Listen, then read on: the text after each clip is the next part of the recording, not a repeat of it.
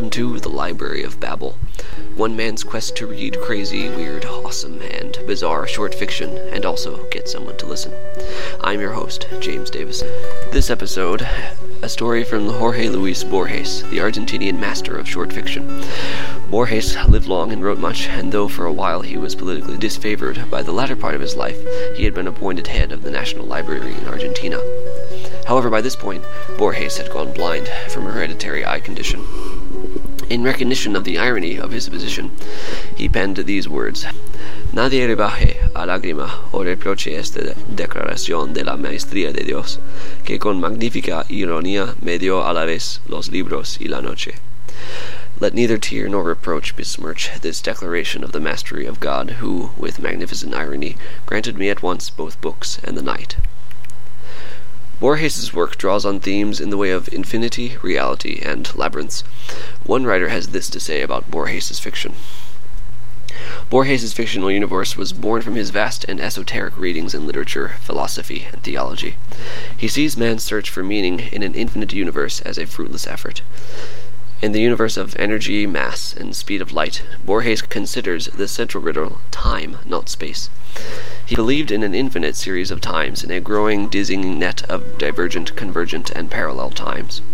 This network of times, which approached one another, forked off, broke off, or were unaware of one another for centuries, embraces all possibilities of time.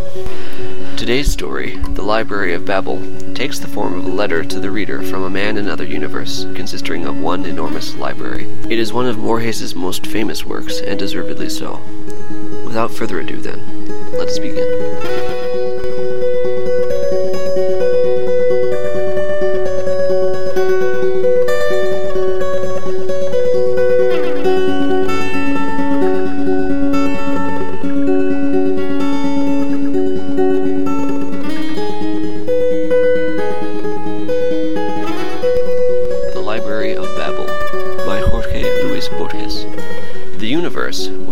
Which others call the library, is composed of an indefinite and perhaps infinite number of hexagonal galleries, with vast air shafts between, surrounded by very low railings.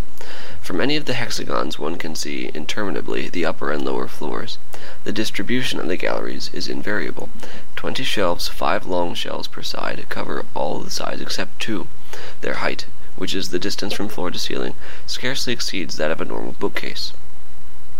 One of the free sides leads to a narrow hallway which opens onto another gallery, identical to the first and to all the rest.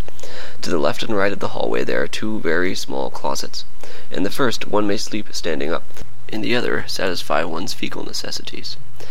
Also through here passes a spiral stairway which sinks abysmally and soars upward to remote distances. In the hallway there is a mirror which faithfully duplicates all appearances. Men usually infer from this mirror that the library is not infinite. If it were, why the illusory duplication? I prefer to dream that its polished surfaces represent and promise the infinite. Light is provided by some spherical fruit which bear the name of lamps. There are two transversely placed in each hexagon. The light they emit is insufficient, incessant. Like all men of the library, I have traveled in my youth. I have wandered in search of a book, perhaps the catalogue of catalogues. Now that my eyes can hardly decipher what I write, I am preparing to die just a few leagues from the hexagon in which I was born.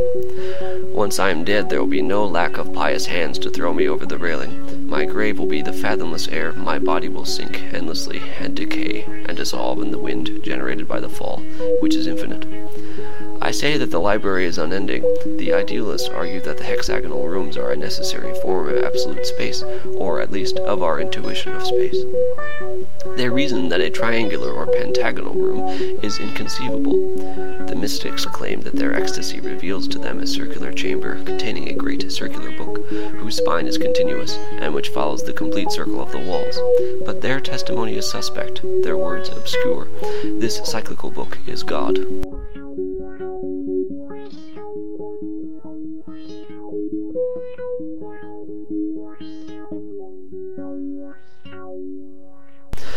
Let it suffice now for me to repeat the classic dictum. The library is a sphere whose exact center is any one of its hexagons, and whose circumference is inaccessible. There are five shelves for each of the hexagon's walls. Each shelf contains 35 books of uniform format. Each book is of 410 pages, each page of 40 lines, each line of some 80 letters, which are black in color. There are also letters on the spine of each book. These letters do not indicate or prefigure what the pages will say. I know that this incoherence at one time seemed mysterious. Before summarizing the solution, whose discovery, in spite of its tragic projections, is perhaps the capital fact in history, I wish to recall a few axioms. First, the library exists ab aeterno. This truth, whose immediate corollary is the future eternity of the world, cannot be placed in doubt by any reasonable mind. Man, the imperfect librarian, may be the product of chance or of malevolent demiurgy. The universe, with its elegant endowment of shelves, of enigmatical volumes, of inexhaustible stairways for the traveler, and latrines for the seated librarian, can only be the work of a god. To perceive the distance between the divine and the human, it is enough to compare these crude wavering symbols which my fallible hand scrawls on the cover of a book, with the organic letters inside, punctual, delicate, perfectly black, inimitably symmetrical. Second, the orthographical symbols are twenty-five in number. This finding made it possible, three hundred years ago, to formulate a general theory of the library and solve satisfactorily the problem which no conjecture had deciphered the formless and chaotic nature of almost all the books. One which my father saw in a hexagon on Circuit 1594 was made of the, of the letters MCV, perversely repeated from first line to the last. Another, very much consulted in this area, is a mere labyrinth of letters, but the next to last page says, O time, thy pyramids. This much is already known. For every sensible line of straightforward statement there are leagues of senseless cacophonies, verbal jumbles, and incoherences. I know of an uncouth region whose librarians repudiate the vain and superstitious custom of finding a meaning in books, and equate it with that of finding a meaning in dreams or in the chaotic lines of one's palm. They admit that the inventors of this writing imitated twenty-five natural symbols, but maintain that this application is accidental, and that the books signify nothing in themselves. This dictum, we shall see, is not entirely fallacious. For a long time it was believed that these impenetrable books corresponded to past or remote languages. It is true that the most ancient men, the first librarians, used a language quite different from the one we now speak. It is true that a few miles to the right the tongue is dialectical, and that ninety floors farther up it is incomprehensible. All this, I repeat, is true, but 410 pages of inalterable MCVs cannot correspond to any language, no matter how dialectical or rudimentary it may be.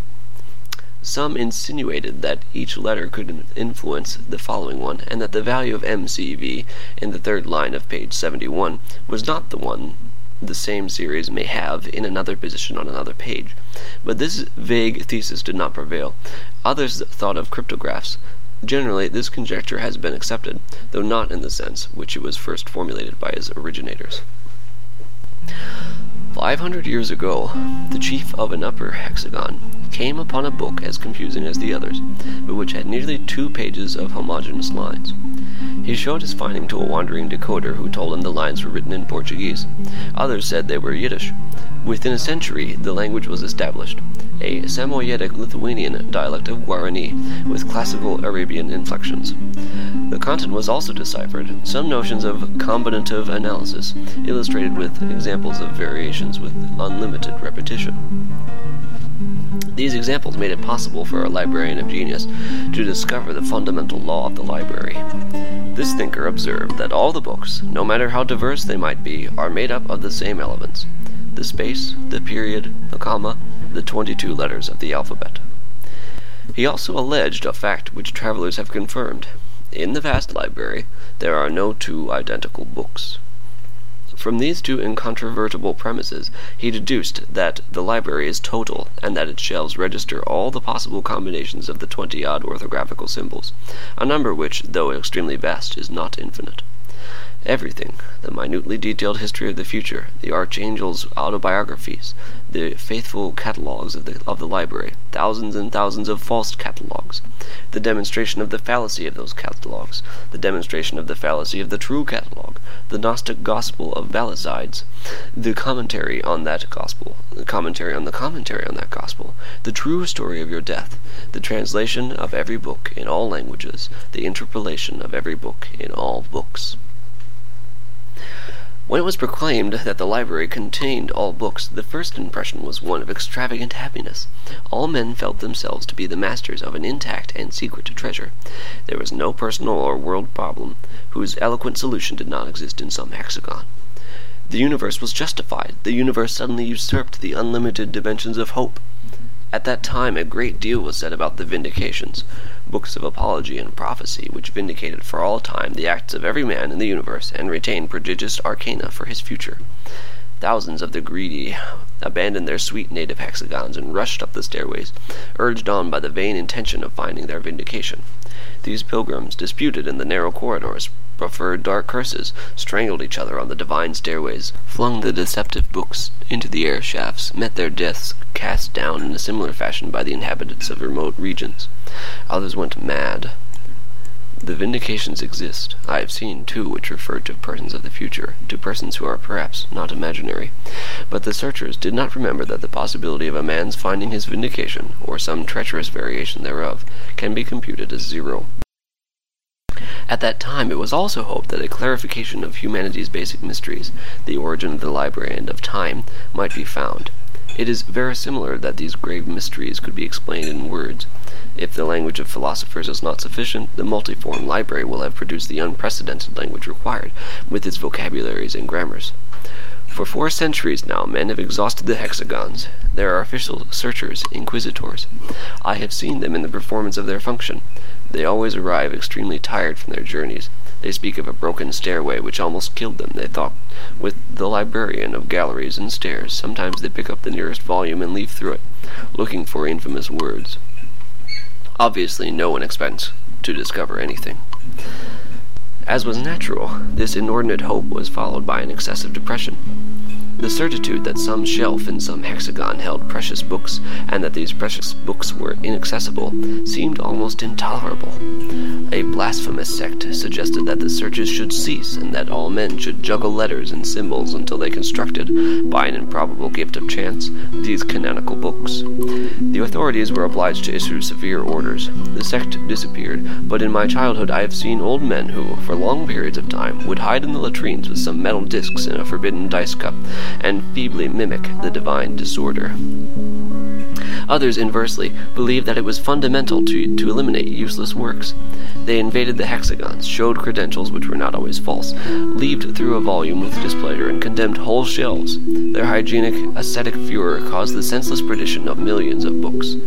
Their name is execrated, but those who deplore the treasures destroyed by this frenzy neglect two notable facts. 1. The library is so enormous that any reduction of human origin is infinitesimal. 2. Every copy is unique, irreplaceable, but since the library is total, there are always several hundred thousand imperfect facsimiles, works which differ only in a letter or a comma. Counter to general opinion, I venture to suppose that the consequences of the purifier's depredations have been exaggerated by the horror these fanatics produced. They were urged on by the delirium of trying to reach the books in the crimson hexagon, books whose format is smaller than usual, all powerful, illustrated, and magical.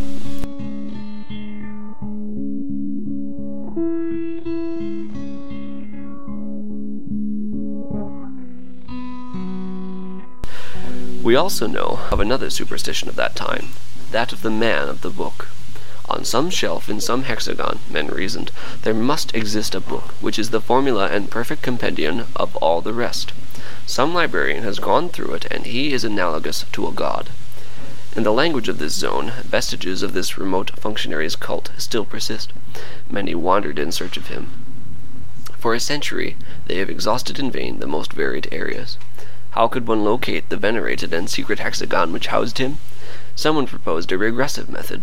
To locate Book A, consult first Book B, which indicates A's position. To locate Book B, consult first a Book C, and so on to infinity. In adventures such as these I have squandered and wasted my years.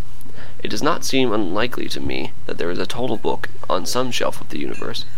I pray to the unknown gods that a man, just one, even though it were thousands of years ago, may have examined and read it. If honor and wisdom and happiness are not for me, let them be for others. Let heaven exist though my place be in hell. Let me be outraged and annihilated, but for one instant in one being, let your enormous library be justified. The impious maintain that nonsense is normal in the library, and that the reasonable, even humble, pure coherence, is an almost miraculous exception. They speak, I know, of the feverish library whose chance volumes are constantly in danger of changing into others and affirm, negate, and confuse everything like a delirious divinity. These words, which not only denounce the disorder but exemplify it as well, notoriously prove their author's abominable taste and desperate ignorance. In truth, the library includes all verbal structures, all variations permitted by the 25 orthographical symbols, but not a single example of absolute nonsense. In truth, the library includes all verbal structures, all variations permitted by the 25 orthographical symbols, but not a single example of absolute nonsense. It is useless to observe that the best volume of the many hexagons under my administration is entitled The Combed Thunderclap, and another The Plaster Cramp, and another Ox Ox Ox Os Malo. These phrases, at first glance incoherent, can no doubt be justified in a cryptographical or allegorical manner. Such a justification is verbal and, ex hypothesi, already figures in the library. I cannot combine some characters which the divine library has not already foreseen, and which in one of its secret tongues do not contain a terrible meaning. No one can articulate a syllable which is not filled with tenderness and fear, which is not in one of these languages the powerful name of a god. To speak is to fall into tautology. This wordy and useless epistle already exists in one of the thirty volumes of the five shells of one of the innumerable hexagons, and its refutation as well. An n number of possible languages use the same vocabulary. In some of them, the symbol library allows the correct definition a ubiquitous and lasting system of hexagonal galleries. But library is bread or pyramid or anything else, and these seven words which define it have another value. You who read me, are you sure of understanding my language? The methodical task of writing distracts me from the present state of men. The certitude that everything has been written negates us or turns us into phantoms. I know of districts in which the young men prostrate themselves before books and kiss their pages in a barbarous manner, but they do not know how to decipher a single letter. Epidemics, heretical conflicts, peregrinations which inevitably degenerate into banditry, have decimated the population. I believe I have mentioned suicides more and more frequent with the years. Perhaps my old age and fearfulness deceive me, but I suspect that the human species, the unique species, is about to be extinguished. But the library will endure, illuminated, solitary, infinite, perfectly motionless, equipped with precious volumes, useless, incorruptible, secret. I have just written the word infinite. I have not interpolated this adjective out of rhetorical habit. I say that it is not illogical to think that the world is infinite. Those who judge it to be limited postulate that in remote places the corridors and stairways and hexagons can conceivably come to an end, which is absurd. Those who imagine it to be without limit forget that the possible number of books does have such a limit. I venture to suggest this solution to the ancient problem. The library is unlimited and cyclical. If an eternal traveler were to cross it in any direction, after centuries he would see that the same volumes were repeated in the same disorder, which, thus repeated, would be in order, the order. My solitude is gladdened by this elegant hope.